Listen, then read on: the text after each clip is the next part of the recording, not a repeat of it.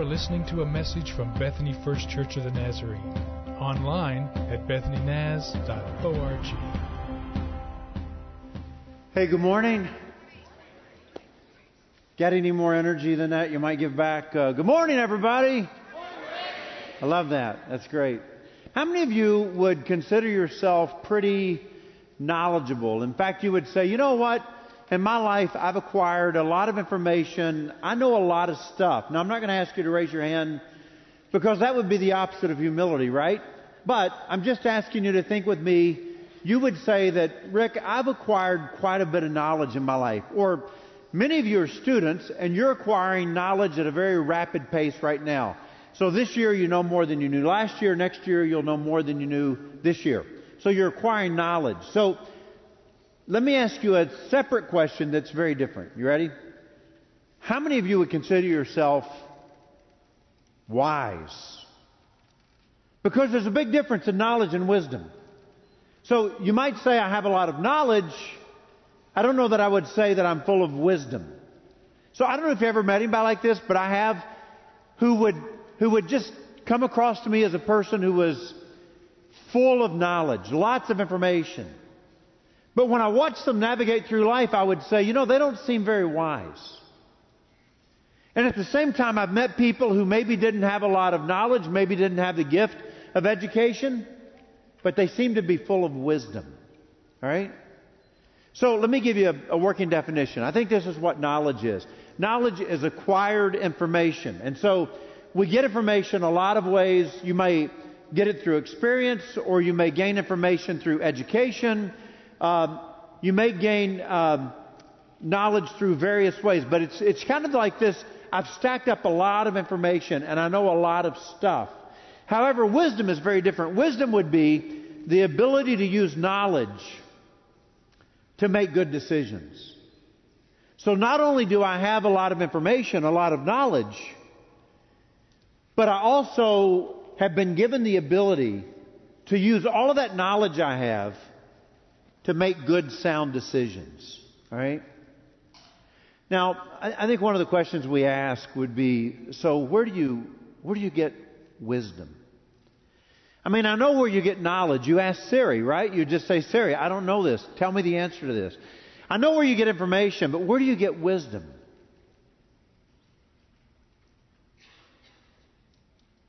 Right now, I'm getting a text. And you might say, well, I, I think wisdom comes with age. Don't you think? It's like wisdom comes with experience. Sometimes you become wise after you've made a mistake and you say, You'll never fool me again. I've, I've learned something. And so while the writer of Proverbs would agree with all of those, um, the writer of Proverbs would also say that the fear of the Lord is the beginning of wisdom. A person who is wise is one who has great respect for God. And the truly wise person would say that through my past experiences, it has been God who has been teaching me anyway. So I've tried to take a minute here just to get you thinking about wisdom and where wisdom comes from because that's what we're talking about today. And, and actually, um, as we talk about going through hard times or when life gets hard, this is, this is the bottom line. And it's simply this. When life gets hard, God will give you wisdom. So when life gets hard, and life is going to get hard, God is going to give you wisdom. So do you know what this weekend is? The celebration of the marathon to remember the bombing of Oklahoma City 23 years ago. See, hard times come. I wish they didn't, but they do. A moment ago, you were asked to give to support those who have been devastated by the wildfires in western Oklahoma because hard times come. And I'm looking into the eyes of a lot of people right now, and many of you are saying, Rick, right now, I'm going through a hard time in my life. Now, there's a false teaching that says if you follow Jesus, and you love God and you give in the offering, that you won't have hard times. God will build this wall of protection around you. There'll be this covering over you. The problem is that's not scriptural. The opposite is true. Jesus said, when you come on to follow me, when you sign on to be my follower, chances are good the hard times are going to ramp up. Jesus said it this way, as we said last week, in this world, you're going to have some trouble. So hard times come. But here's the deal. When hard times come, God will give you the wisdom that you need to navigate through those times. And so, grab your Bible if you will, and let's go to the book of James. Okay, James chapter 1, and I'm going to start reading in verse 5. James chapter 1, and I'll start reading in verse 5. So James has identified himself as a servant of God, interesting, but also as a servant of the Lord Jesus Christ. And what makes that interesting is that James is an actual brother of Jesus. The Gospel of John tells us that James did not always believe in Jesus. I know he does some amazing things, and it's hard to explain the miracles, but me and my brothers, we don't believe that Jesus is the Son of God. But then, in the book of Acts, Jesus shows up to James. After James watched them kill him on a cross and bury him in a tomb. And Jesus says, James, it's me. Is this crazy or what? I really am the Son of God. And so James becomes this devoted follower of his brother Jesus. And he embraces the faith in Jesus that others have. And he becomes the leader of the church in Jerusalem. And he does that until they murder him, until they take his life. And so when he writes, he writes to the 12 tribes that are scattered. So here's the deal. These are people who said, you know what, we're going to follow Jesus because we love Jesus. And our life is now all about Jesus. And we want more of Jesus. And we want to tell others about Jesus because Jesus is at the center of everything we do now. Jesus is at the center of our lives. We love Jesus. We are going to follow Jesus. And because they said that, they have to run for their lives. And now they're living as refugees. Because they're afraid if we don't run, if we don't get out of Jerusalem, they're going to kill us. And so that's who he's writing the letter to. People who really understand the fact that sometimes life is hard. But God is good. And so he says to them, I want you to know that in these hard times you're going through, in these trials you're going through, God's not going to waste them. He's going to use them to help you become more like Jesus. So that you're not lacking anything. But, verse 5, if you do lack something, or if you need wisdom, ask our generous God, and He, He will give it to you. And listen to this He will not rebuke you for asking. But when you ask Him, be sure that your faith is in God only. Be sure that your faith is in God alone. Do not waver. For a person with a divided loyalty is as unsettled as a wave of the sea that is blown and tossed by the wind. Such people should never expect to receive anything from the Lord. Their loyalty is divided. Between what? Between God and the world. And they are unstable in everything that they do. And so they should not expect to receive anything from God. So we just read the Word of God, the living Word of God. And one of the reminders for us is that God's Word is alive, is that it was written a couple of thousand years ago. But in the last 60 seconds, God spoke to some of us through His Word. Isn't that amazing? So we have this uh, couple whose names are Doug and Margaret Eaton. Doug and Margaret have been a part of our church for a long time, and they're now in their 70s, I think. And they made a decision to live in a small country in southern Africa, formerly known as Swaziland. And the reason I say formerly known as Swaziland is because Swaziland has a king one of the last few countries in the world that has a king. I mean, this guy really is the king. And he can do whatever he wants because he's the king. And so two weeks ago on his birth date, he decided that he didn't like the name Swaziland because it was really an English derivative. And so he changed the name of the country to Eswatini. And now the name of the country is Eswatini. And so we don't have a Swaziland partnership anymore. Now we have an Eswatini partnership. No joke. And so I'm on the phone with Doug and Margaret the other day, and I'm FaceTiming with them, and really all I'm trying to do is catch up and see how they're doing. And I'm always worried that people who go to live that far away for us for a year, I worry that they're homesick or that they're not doing okay. And I'm asking all kinds of questions. And Margaret is standing over Doug's shoulder, and she says, Hey, Pastor Rick, you don't need to worry about us. We are doing fine. There is nowhere in the world we would rather be than where we are right now because God is working in a powerful way. So you can just relax about us. We're good. And they went on to tell me how that every day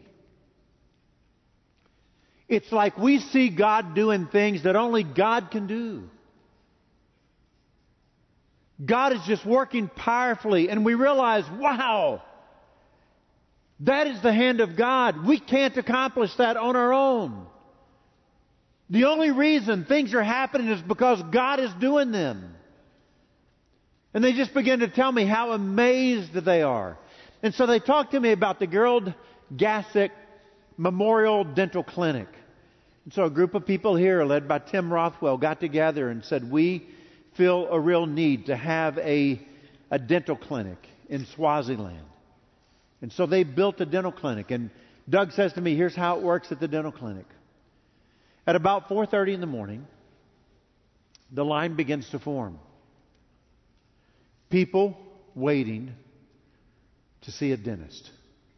Now I don't know when the last time was that you went to a dentist, but I think I'm pretty safe to say that you didn't have to show up at 4:30 in the morning and stand in a line for hours and hours and hours. And Doug said the real heartbreaking part of that is, is that many times you show up at 4.30 in the morning and you get in line, but there's too many people in front of you and you don't get to see the dentist that day because they are really busy. But hopefully, if you get there early enough, you'll get to see a dentist. And he was just telling me about how they had needs for equipment and different things, and how that God was putting things together. And they said it's like God is doing things. As we look back on it, we can't see any way in the world that we could have made this happen. It was only by the hand of God. Now, the opposite of that belief would be deism. Do you know what deism is? A deist would say, I believe in God. In fact, I believe that God created the world and everything in it. But after God created everything and He set everything in motion, then God crossed his arms and stepped back. And now he's not involved. He doesn't interact. He's not moving in our lives throughout the day. He's just watching us from a distance. And Doug and Margaret would say, There is no way. Because you can't explain what is happening here, how God is moving. So Doug talked to me one day about having never lived in a society where they are starved for cash is eye opening. So he said, all these years, I've, I've never, I've, I've visited countries, third world countries, but I've never lived in a country where the economy was just starved for cash. There's just no money. He said, so over the years, I've come to visit in Africa, and something breaks. And when something breaks, they all just kind of look at each other and then they just walk away and shake their heads. And we Americans, we, we, we kind of consider it a lack of drive or a lack of initiative. Why don't, why don't you fix what's broken? Why do you just walk away? Why does it sit there for years like this? He said, but there's no money.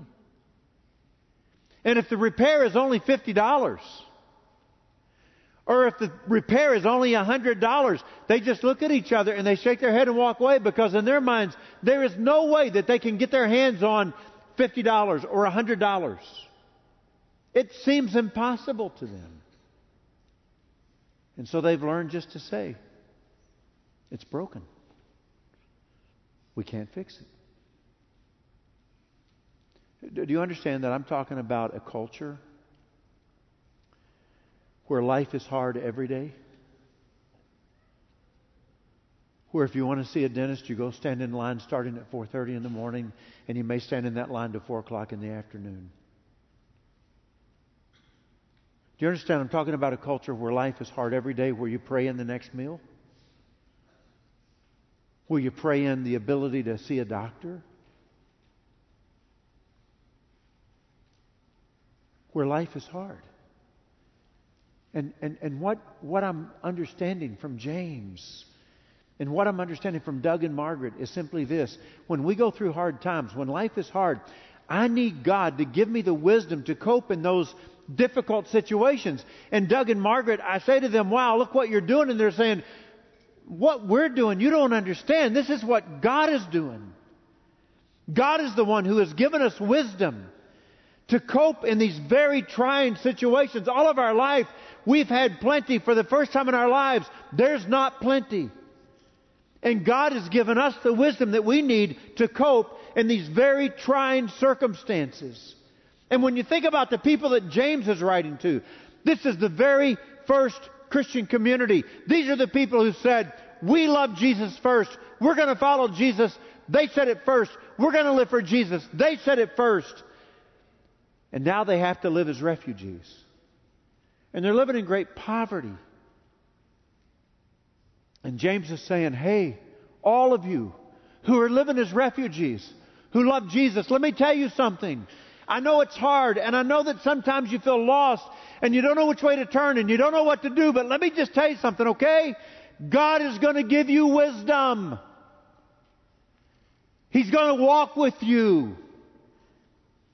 He's going to get you through this. So if you're sitting here looking at me saying, Rick, right now my life is hard, what would you recommend that I do? And it's what I love about God's Word. God's Word always talks to us about how we apply this to our lives. Because you're going to leave here in a few minutes. You're going to walk out the doors. And I think it's my responsibility to remind you this is what God's Word is saying we can do. You don't just walk away saying nothing changes. Oh no, you change. So I have a kind of a favorite preacher. Any of you have a favorite preacher you listen to a lot? Thank you very much. I was looking for one person in the whole room. And my buddy Chad, and the only problem is he works for me, so I'm afraid that's the only reason he said it, but maybe not. But so his name's Andy Stanley. So you love Andy Stanley. So Andy Stanley wrote a book called The Best Question Ever. And, and, and I love the question. I think it's awesome. You probably want to know what the question is if it's the best question ever, right? I don't know. Do you think you're ready for this? All right, I'm going to give you the question. Here's what he says. In light of my past experiences, so we've all had lots of past experiences, and we would say we have knowledge because we've had past experiences, right? I've learned something through experience. I have information because of experience. In light of my past experiences and my current circumstances, that's where I am right now, okay? In light of my current circumstances, this is what my life looks like today and my future hopes and dreams. So although this is what my life looks like today, it doesn't mean that I don't have hopes and dreams. And one day I want my life to look like this, right? Here's the question. What is the wise thing for me to do? Best question ever, Andy Stanley says. You can apply it to any area of your life. So let's, let's think about finances, okay? So when I think about my finances in light of my past experiences, and we all have past experience with finances, right? And my current circumstances, my current circumstances would be my current financial situation, my current financial position. And my future hopes and dreams. Now that's where I want to one day be financially, right? What's the wise thing for me to do here? Should I buy this new car? And a car dealer is going to say, Yes, buy the new car. Should I buy this house?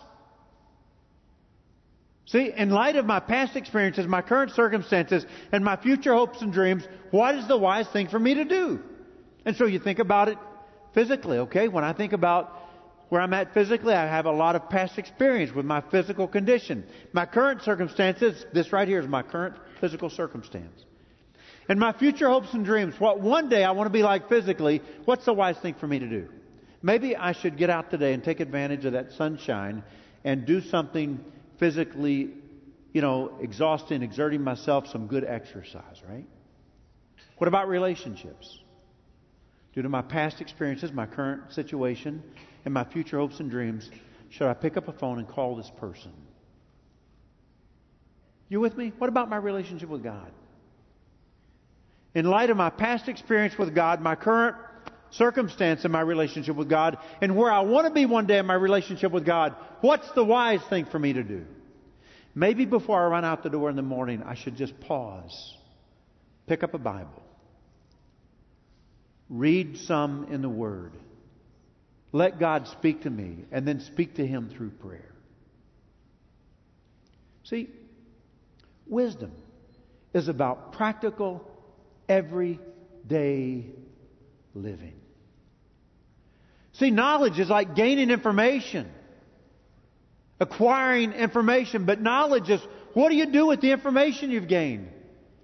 It's, it's, it's more about like uh, discernment and common sense and judgment.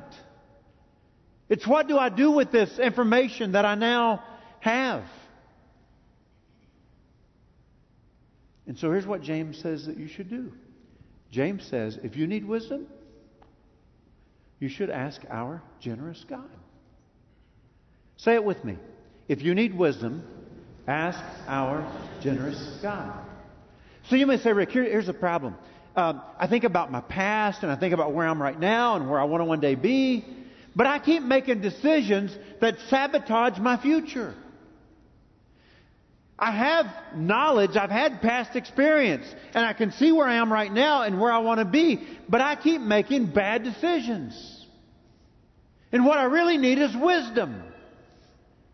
And James says, well, if you need wisdom, you should ask God, our generous God. Now, for some of you, that's, uh, that's not a problem. But for others, it's, it's tough to humble myself before the Creator of everything and to say to God, I'm going through some stuff. And I'm standing here in need. And I need you to give me wisdom.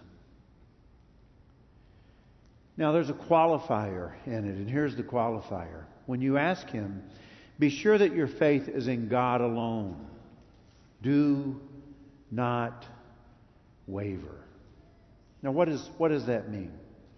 So I think this is, this is what it means. I think you come to church on Sunday morning, okay, and you're like, okay, I, I, I like this. I like what I'm hearing. I like what I'm seeing. I, I like being around these Christian people. Their life is, is on track, you know, and I want my life to look more like that. I, I think this is the best life. This is what I, what I would like to live. This is how I would like to do life. I, in fact, this is what I'm going to do. I'm going to follow Jesus. I made up my mind this is the life that I want. But then on Monday, you go to school or you go to work or you get in this other environment and and you feel a little bit tempted and you say, "Well, I, I really I really like this idea of following Jesus, but man, this looks kind of good too." And I mean, I, I do want to follow Jesus, but I, I don't want to be a fanatic, right? I mean, I don't want to like take it overboard. So I mean, it's probably okay if you do a little bit of this. I mean, can you if you follow Jesus, I mean, how, how tight and close do you have to be? I mean, I mean, he understands, right, that I have all these other desires, right? Because, and so it's like a double minded person, James says. I have a mind to follow Jesus, but I have another mind to kind of follow the way of culture and the world around me, James says. And it's like I've got divided loyalty. I want a little of both. And I can't seem to get it settled.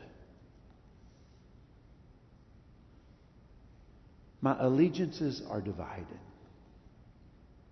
See? I'm not fully committed. So Annette and I moved here six years ago, and one of the things that we honestly, you know, it's not a big deal if you were raised here, maybe, but we we had to adjust to the wind. That was a big deal for us. So, you know, you, you learned after the first time that it happened, when you open that car door, you don't just let her go. You know, you you hold on. You know, you get it open yourself there. You know. Um, so my mom, she's 82, and a year ago she came to visit me. Uh, shortly after my dad passed away. So one day we were getting out of the car, and we were walking into a restaurant, and we're walking along, and my mom just stops dead still in the parking lot. Just stops, stands there. And I, I turn around and I walk back and I said, You okay? And it was one of those days where the wind's like 30 miles an hour. I mean, you, you're having to adjust just to stand up, you know? And, and my mom says to me, She says, Ricky, the next time you call me and tell me it's windy, I'm going to believe you. You know? Because obviously for uh, six years I've been calling her saying, well, it's really windy today. So she got it. So here's, here's what we do. We, we live, and in our backyard, there's this little lake. It's, I think pond would be a better word, okay? But it's, it's a small little thing in our backyard, and um, water and houses built all around it. And, and, and there's many times when we first moved here, I would say to Annette, Annette, come here! And she would come out of the bedroom and run into the living room, and I'd say, Look at the waves out here. This is crazy, isn't it? I think you could surf on those waves someday, you know? I mean, just the wind is just blowing like crazy. This, you know, wind going south to north, and I mean, the water is just moving like crazy. Here's the interesting thing about a wave a wave is the product of another force. Do you know when waves happen? When wind and tide take hold of the water. Do you understand that waves do nothing on their own? They're completely a result of another force. They don't make decisions. They don't have a mind. They just get tossed around. And James is saying, you can't be like a wave. And so one day you say, okay, I, I, believe the Word of God, right? I believe that this is truth. I mean, I think that God is leading us. He's given us His Word, and so I believe in the Word of God. But then you, you turn on the television and you say, wow, that's an interesting way to think about it, too.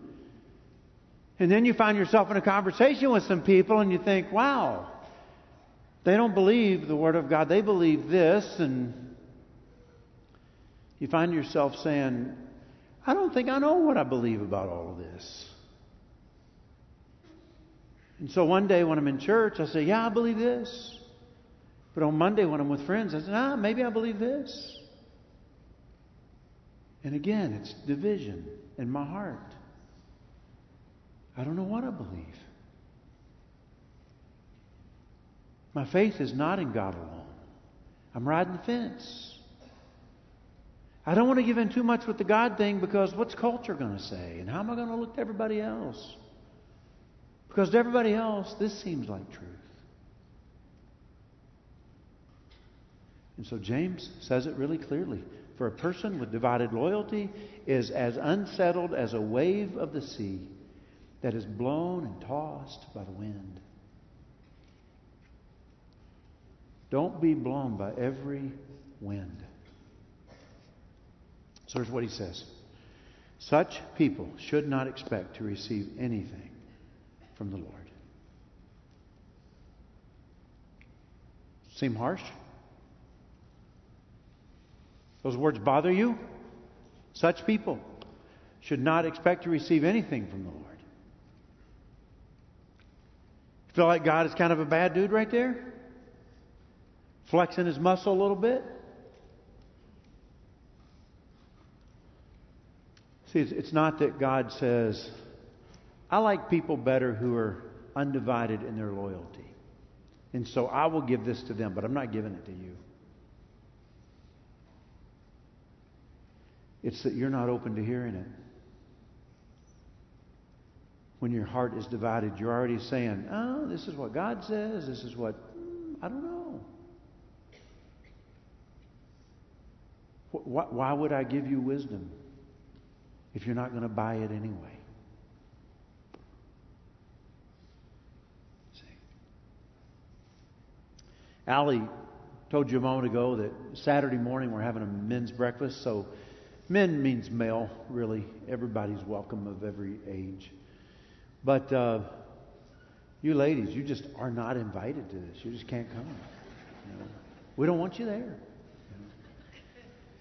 So I met Todd Brown, who's going to be speaking a few years ago. And I remember after the first time I sat down and talked with him, I came home and I was just blown away. So Todd is a guy who I think business is innate to him. I think he could not not do business.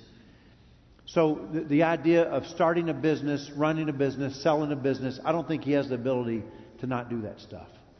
Great businessman. And so Todd, very early on, even before college, started businesses kind of thing. He very adventurous to the point that he liked to race things. And so one day he was racing motorcycles, had an accident, severed his spinal cord and so from that point on, from a very young man, newly married with a new little baby, from his chest down, he's paralyzed. Okay. Todd said, I, I, I think folks thought I was in denial. I, I don't think I was in denial. He said, I just had these businesses and I wasn't going to lose them. And so I got a wheelchair and I got a, a vehicle that I could drive with my hands and uh, and I put ramps in all of my businesses that I was running, and I just went back to work. I just wasn't going to lose all of my businesses. And so, because he needed certain medical supplies after the injury, he started a medical supply company. Listen to this that grew to be one of the largest medical supply companies in the country. Started it, ran it, sold it. Now he owns other businesses. So I admire him for all of that. But what I love most about Todd is his passion for following Jesus and his compassion for people.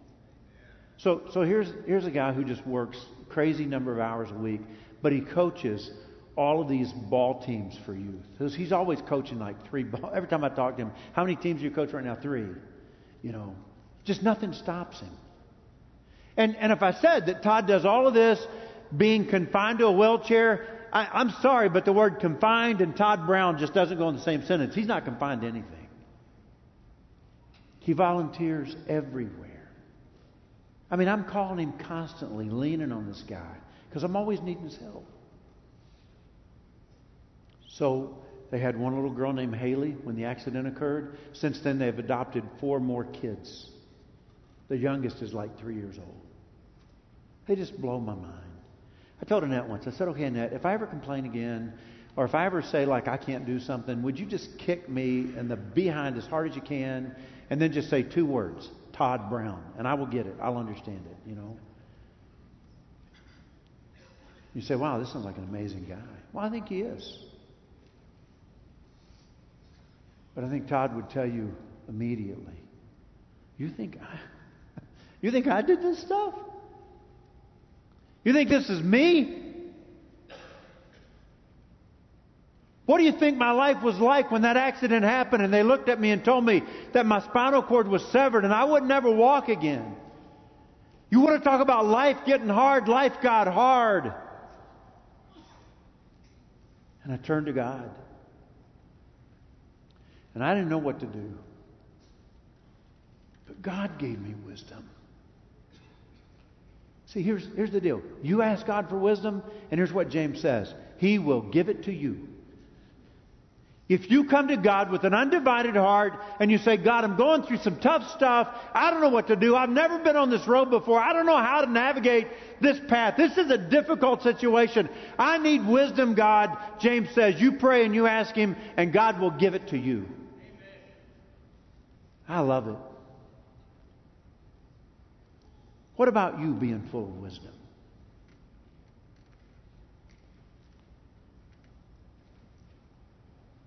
So here's, here's how I think we might best respond to God's Word today. So I'm going to ask you to, if you don't mind, if you're comfortable with it, if you're not, just look around. Uh, but, but would you mind bowing your head? I know. You ever been in a church where a preacher asked you to do that? Bow your head, close your eyes. And, and what I'm really asking you to do is just get into a conversation with God and just close everything else out. That's all I'm asking, okay? So bow your head, close your eye, and we're going to have to start here first, okay? Here's where we're going to start. So just you and God in this conversation. And here's what I want you to do. You've got to get it to one sentence. And I can't write the sentence for you. But here's what I want you to fill this in God, life is hard because. Okay, so you, you got to fill that in. I can't do that for you. Okay, God, life is hard because.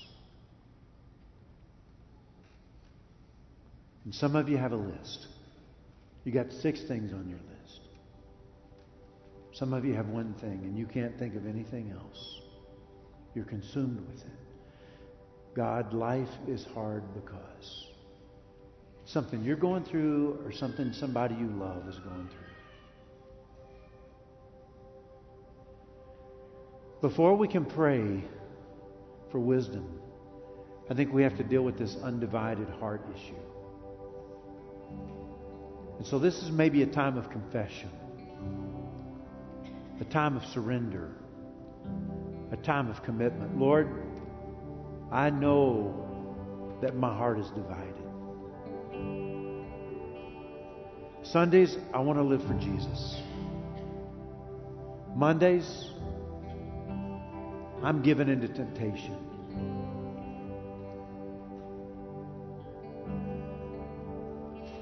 Sundays, I want to accept your word as truth. Mondays, I don't know what I believe anymore.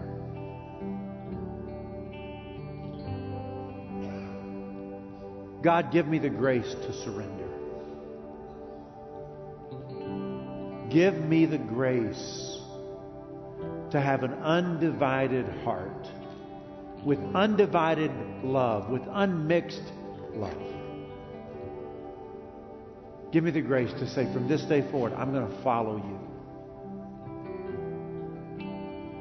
And I think the third prayer is simply this Lord, I'm on a path I don't know what to do with. I need wisdom. Will you give me wisdom? You have been listening to a message from Bethany First Church of the Nazarene. Visit us online at bethanynaz.org.